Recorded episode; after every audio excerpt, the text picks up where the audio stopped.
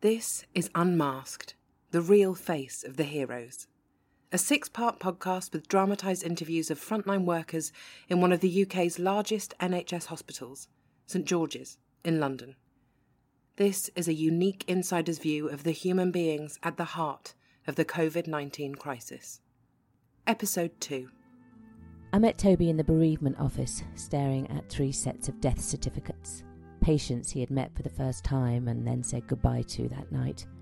I am the guardian of safe working hours for doctors in training at George's, supporting pay and conditions, and this was definitely a moment to escape for a Diet Coke and a chat in the lobby of an empty lecture theatre. The junior doctors have thrown themselves into work, some fresh out of medical school. Some were experiencing what can only be described as a state of culture shock. We're just starting to learn what soldiers have known for years the concept of moral injury, the psychological trauma that comes from circumstances stopping you doing what you think is your best. All trusts are having to weigh up the effect of the pandemic on their staff.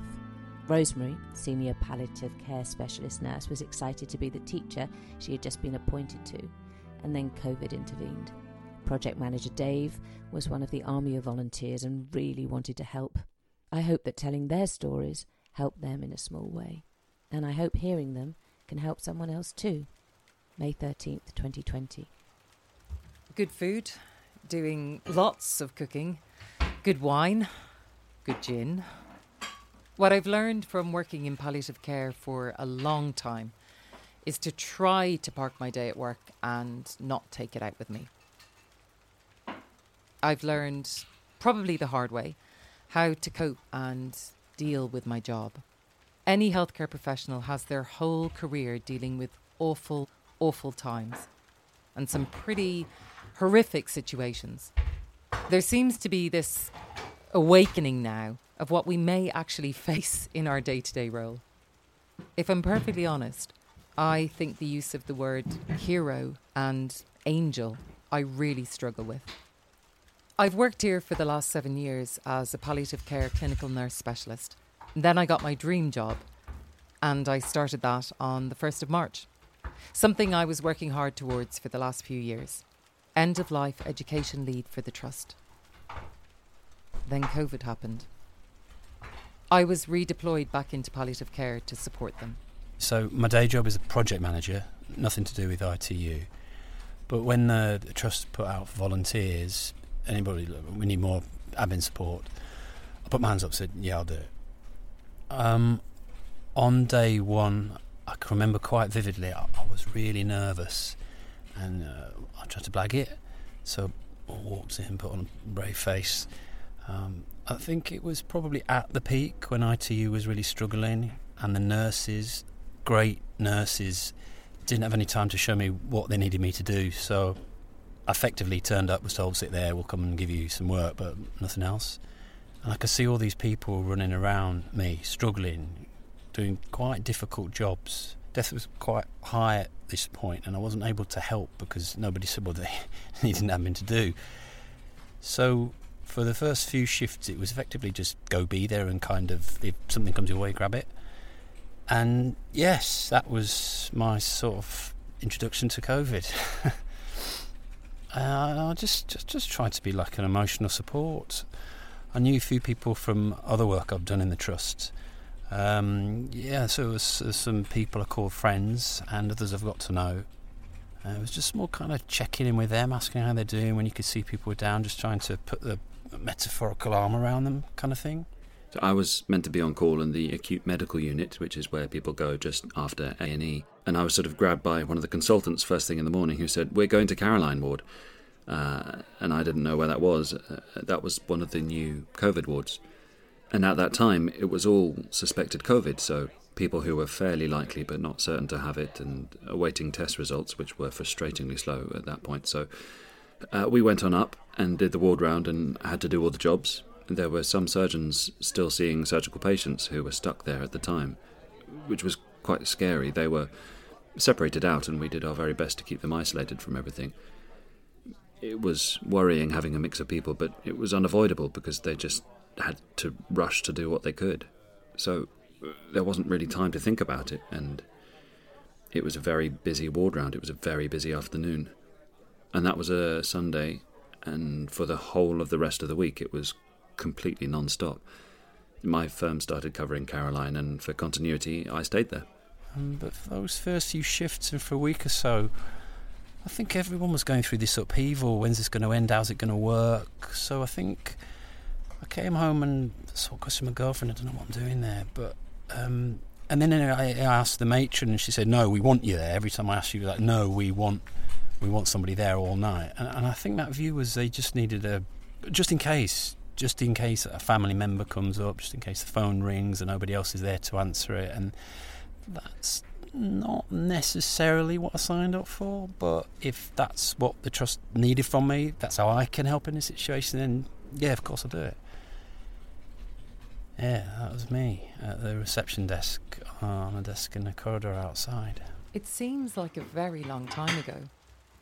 It's a bit blurry, actually. But I remember when things were really ramping up, sort of mid March. I was supporting the palliative care team and trying to continue to support with education as well. But I was probably quite anxious most days I was at work. Had palpitations for many days. It was just so overwhelming hearing the projections and the numbers we we're expecting for people to not only get the disease, but to die from it, and all the implications from that. It felt quite surreal. We were kind of living in this separate universe from normal life when I spoke to my friends and family outside of it. So I found it really really difficult. And I think that everybody was just really focused on the task in hand and getting on with it. And if you ask people whether they were okay, I was like, I'm not okay. Why is nobody else finding this difficult? But then, if you had extra time to speak to someone, then you find out that actually inside as well, they're going, Oh my God, what the hell is going to happen to us? It went from starting that morning, seeing sort of a couple of people being wheeled by who had been told perhaps had COVID, to suddenly everyone has it. I'm in the thick of it and no one quite knows what to do. So while there was all the usual adequate supervision and support given, what was new was that the nursing staff had overnight changed from surgical nurses to medical nurses, which uh, meant that they were asked to do different things and had different relationships with the doctors. They were very anxious.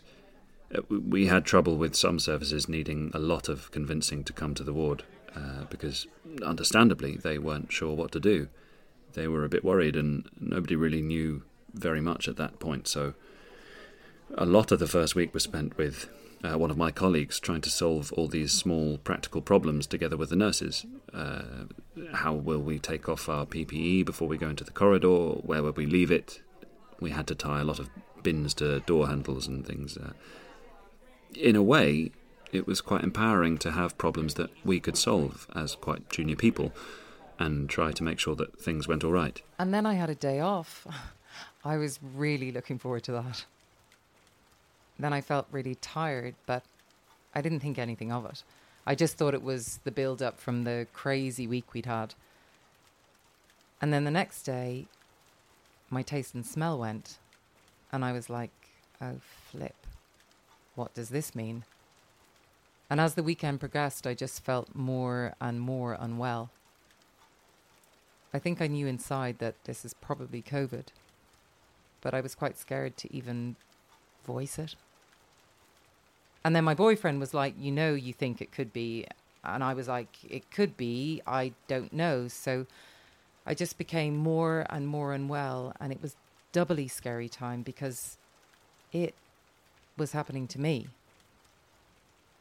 I found it that I had to disconnect from even watching the news because there were lots of scare stories out there about people, about how quickly they deteriorated. So, all in all, I was off for three weeks and I was pretty floored. I'd say for one week I didn't really do much apart from sleep. I only ate probably because my boyfriend cooked me meals. So I missed the absolute peak of the pandemic at work.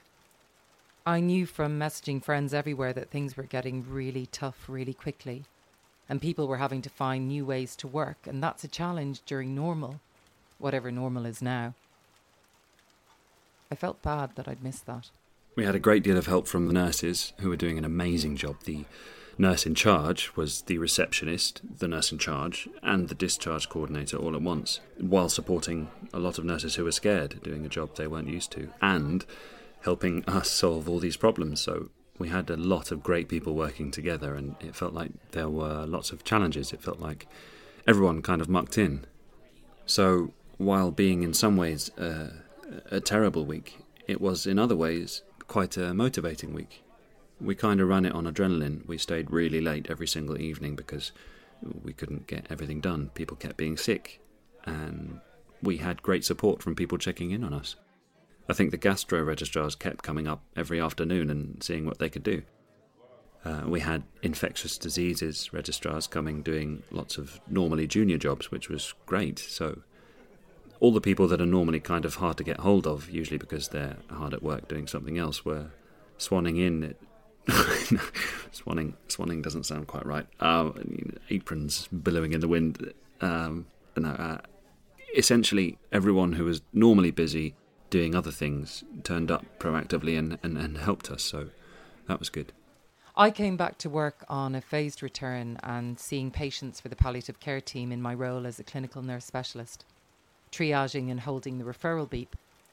It can be quite stressful because you have colleagues on the other end of the phone looking for help and advice quite quickly, and you can feel the urgency and the tension and their fears sometimes in their voices. So it takes quite a few calming skills in myself not to get caught in and try to be able to think logically and rationally and take a step back.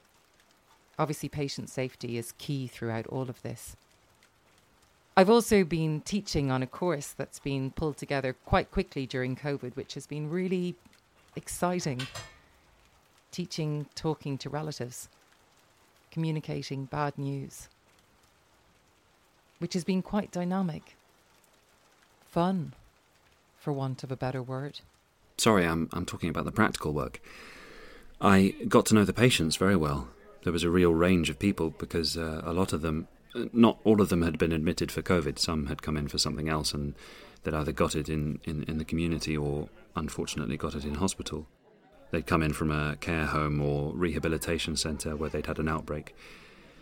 Uh, some people weren't very unwell, and some people were very sick, and a lot of people died.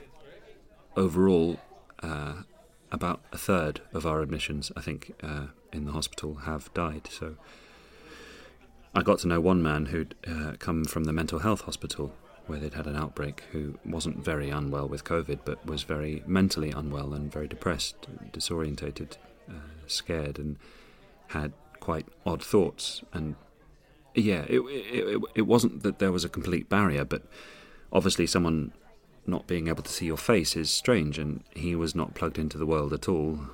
He finds himself at his most vulnerable in the middle of an outbreak where he's given far less attention than he needs from people dressed in bizarre outfits. He was the kind of person where you'd normally pop in throughout the day and say hello and make sure to have a long conversation about how they're doing. Early on, it was a bit frantic, and, and also we we felt that I don't know. Uh, we, we we found we thought that we should probably minimise unnecessary. Oh, that sounds so sort of clinical and, and brutal of us, but basically, if we didn't need to do something that involved going and getting right face to face with someone because we were getting a lot of staff sickness, we, we thought we should probably avoid it. But then we did realise, firstly, we were able to cope with the workload uh, a bit better. We could actually spend more time with people if they really needed it, and, and, and we should. We shouldn't treat people worse, and they shouldn't get worse care just because there happens to be a pandemic. Um, yeah, the people I've got to know really well are the porters, and cleaners because they come past all night and obviously everyone's busy but, but, I can ask them questions how's it going. And the, and the cleaners I think we've had a lot of agency working. I think they're kind of a forgotten workforce sometimes. I noticed the nurses looking after each other the doctors look after each other but these agency cleaners we had in just seem to be a bit lost. And um, yeah there were a couple that I started talking to and one she she was really worried she had a cough yeah, she didn't know how to get a test. So I spoke to her manager and said, look, if she wants to go, this is what needs to happen. It was just nice to um, I feel I could be some use to these people, even though it was not kind of my core day job. Communication.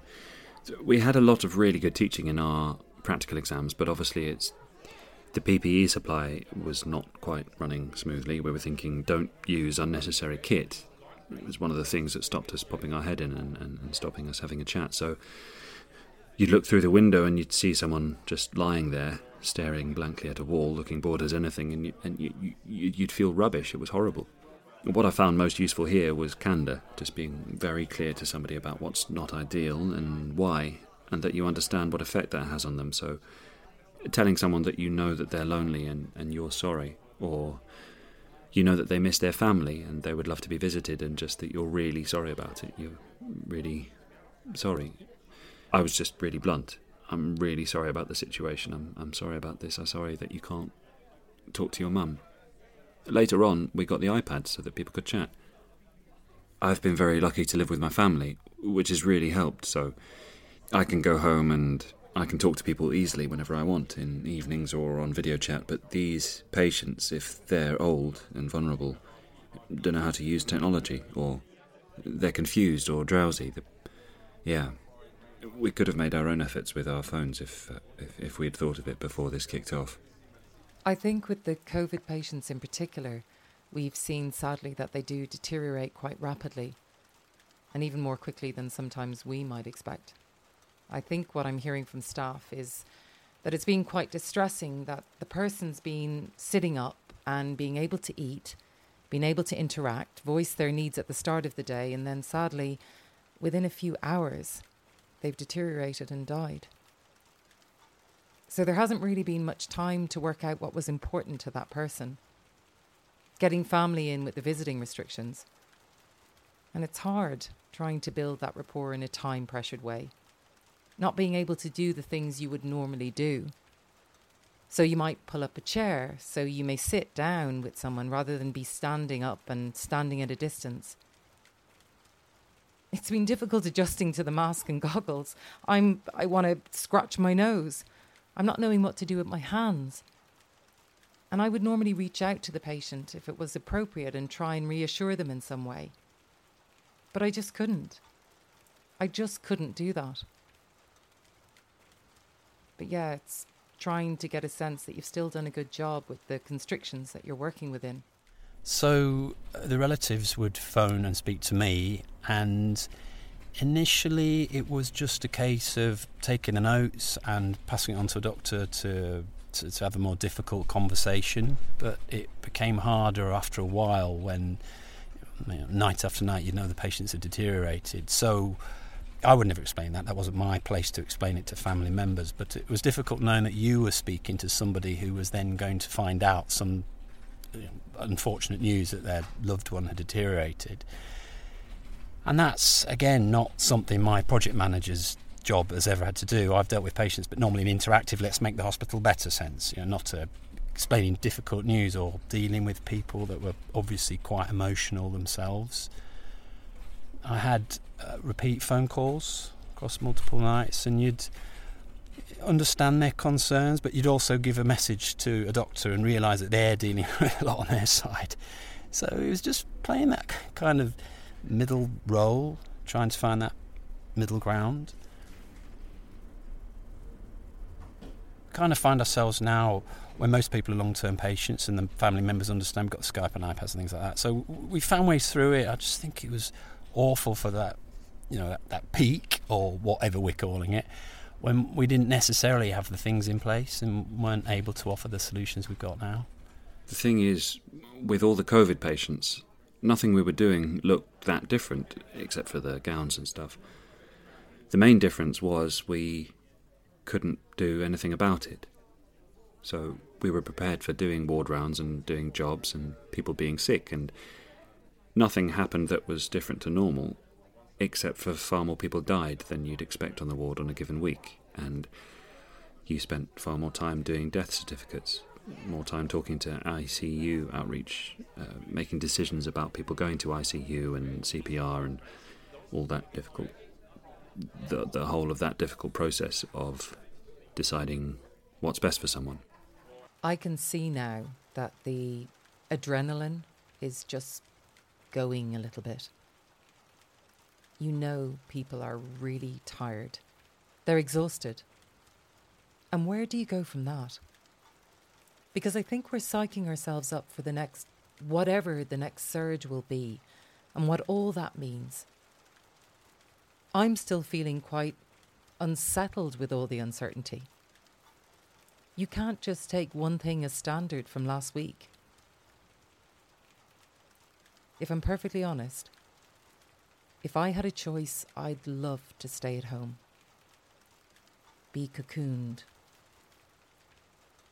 We don't have definite things. I know it's very hard to have definite things at this time. and in regards to the role I just started, how can I plan for the future when no one knows? Where are we going to be at the end of next week, even? Never mind next month. The concentration of death and thinking about death, the concentration of breaking bad news, none of it was new. It just all happened in such a concentrated way. That was the thing that was exhausting at the end of the day. I think everyone had come across death, had spoken to families, and had broken bad news, but it just happened. So much of it happened at once. I ended up doing a lot of death certificates and a lot of certifying death, so examining dead bodies and, and going to the morgue and yeah. Uh, yeah, in, in, in medical school, in anatomy classes, we'd, we'd seen a lot of dead bodies, but not people we'd seen alive and not people you'd formed a connection with, so yeah. I think all doctors get used to that at some point. It's not anything unusual that we did, it just m- more of it happened quicker. I don't mean used to it. I've learned to suppress it more effectively. Medical school seems so long ago. I'm 26. I qualified in August uh, this year, so, so so this is my first job. I think people are a bit more optimistic now. For the first two weeks, it was like saying in a marathon, not a sprint. Everybody was sprinting, and I remember the matron saying to me, "We need to make a plan when everyone's going to go away on holiday, as no one's taking annual leave." I think in her mind, then was this something we're going to get through and then we'll go back to normal. Whereas I think now people have come to terms with it is something we're going to have for a bit longer. Know, but that's all right because we know what we're doing. Everyone comes in and knows what jobs they're going to do. Might be a different patient, might be an extra patient, but we know what we're doing. Um, now it feels like there's optimism. People are kind of falling into the routines you know, arguing about rotas, things like that, rather than breaking down in tears. A good job for me would be knowing that I've done my best. Hopefully, that I've been thorough, picking up on anything in my assessment that has not been picked up before, supporting the staff around the patient, and talking to the ward nurse after, making sure they were clear with the plan, speaking to the leader of the team, making sure we're all on the same page with things. One partner of a patient reflected that he could see that everyone is doing as much as they could despite the horrible and stressful circumstances. He understood, and he could see that everyone was doing their best. Hopefully, it was a positive experience that he felt supported. So, being able to do that, even though it was quite a pressured environment, felt good. The clapping. Yeah, well, there were one or two Thursdays where it did actually get me quite emotional. Um, I'm I'm not normally an emotional person really, but I think it was more um, people acknowledging something, and I was going in and seeing people you know, going down to the mortuary. Uh, it kind of, I remember sitting out in the garden just having a bit of a cry. It was good in a way to acknowledge that it's an emotional thing. Seeing a lot of people die, it'd be unnatural to kind of not get emotional by it. And um, it was almost hearing your neighbours clapping, and then something you'd seen last night being quite jarring for you. It just joined up some dots in my head, yeah, I suppose. Oh, it's like uh, it's like someone singing "Happy Birthday" or something. It's just always a bit awkward, and you don't know what to do. Uh, one of my neighbours is a doctor, so I sort of clap at him, and he always looks a bit embarrassed as well. I have my parents banging increasingly loud pots and pans as they work out what makes the most noise. It's nice to see neighbours and see how everyone's doing, um, but it feels odd to be clapped. But it, it's the front line as well. It's it, it doesn't sit well, sit naturally with me. It sounds like someone's in a war. Individual doctors, it, it's not like we're being shot at. The first time the clapping happened, I was quite moved. And I actually went out because it was really loud. And I filmed it. And I was like, oh, that's quite nice. But but I struggle with it now. I will admit though I have taken advantage of some freebies that have come my way. My sister entered me into a competition and I won some things all because I'm an NHS worker, which I feel a bit uh, very grateful. But if you're not seeing patients all the time, what is my role? Rosie is my pets therapy dog, um, and I bring her into n- normally when there's no COVID, bring her into the hospital. Uh, we go on all sorts of wars. and We've recruited four or five more dogs now to do the same thing. Um, and the dogs go on any kind of war to be with old people or the trauma and orthopedics ward. Just, I mean, just just by virtue of Rosie being quite small and manageable. Uh, um, yeah, I've kept taking her to the different ITU wards because patients seem to get a good reaction there. Can lift her up and hold her over, and even if somebody's really not very well, they can just have a kind of contact point there. Uh, um, contact with an animal is like contact with the outside world, you know, heightens mood, things like that. So, yeah, I've been getting to know people through doing that. Oh, yeah, I really enjoy it. I just, I just want to get back to doing those kinds of visits to ITU and not, not be the ward clerk. I made the mistake of looking back at my photos from last year and realised that I probably had a trip every second month. That was a huge coping mechanism for me. My family are in northwest Ireland now, so that's home. Quite near the sea, Donegal, about half an hour from Derry. A little town so near the coast. And you drive in any direction and you've got the wild Atlantic. So I've got a little dog at home. So he gets run ragged when I'm home, taking him out on walks all the time. It's what my friends at home call vitamin C the sea air and everything. It's really rejuvenating and everything restorative. And obviously, seeing familiar people and places.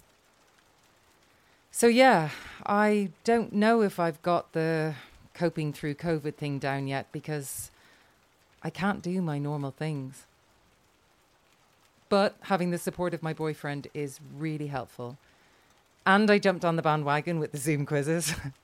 we realised as a family we're maybe not as smart as we thought we were, so we had to dumb it down a little bit. Uh, to relax, I play a lot of stringed instruments to a mediocre level in my bedroom, so I'll sit and play the banjo or something. Um, but I never got any good at anything. Rosie, yeah, today she'll go to the dog walker because I'm hopefully getting some more sleep. I had a day last week and it was a nightmare because she just get jumping on the bed to try and wake me up. She's not quite figured out night shifts yet. Um, I've found the conversations with colleagues have helped me. You know, it's helped me kind of balance my mind, you know, in my mind what I've seen over the last couple of months. When I'm at home, I try not to dwell too much on the day at work. I'm making the most of my free time because time is precious.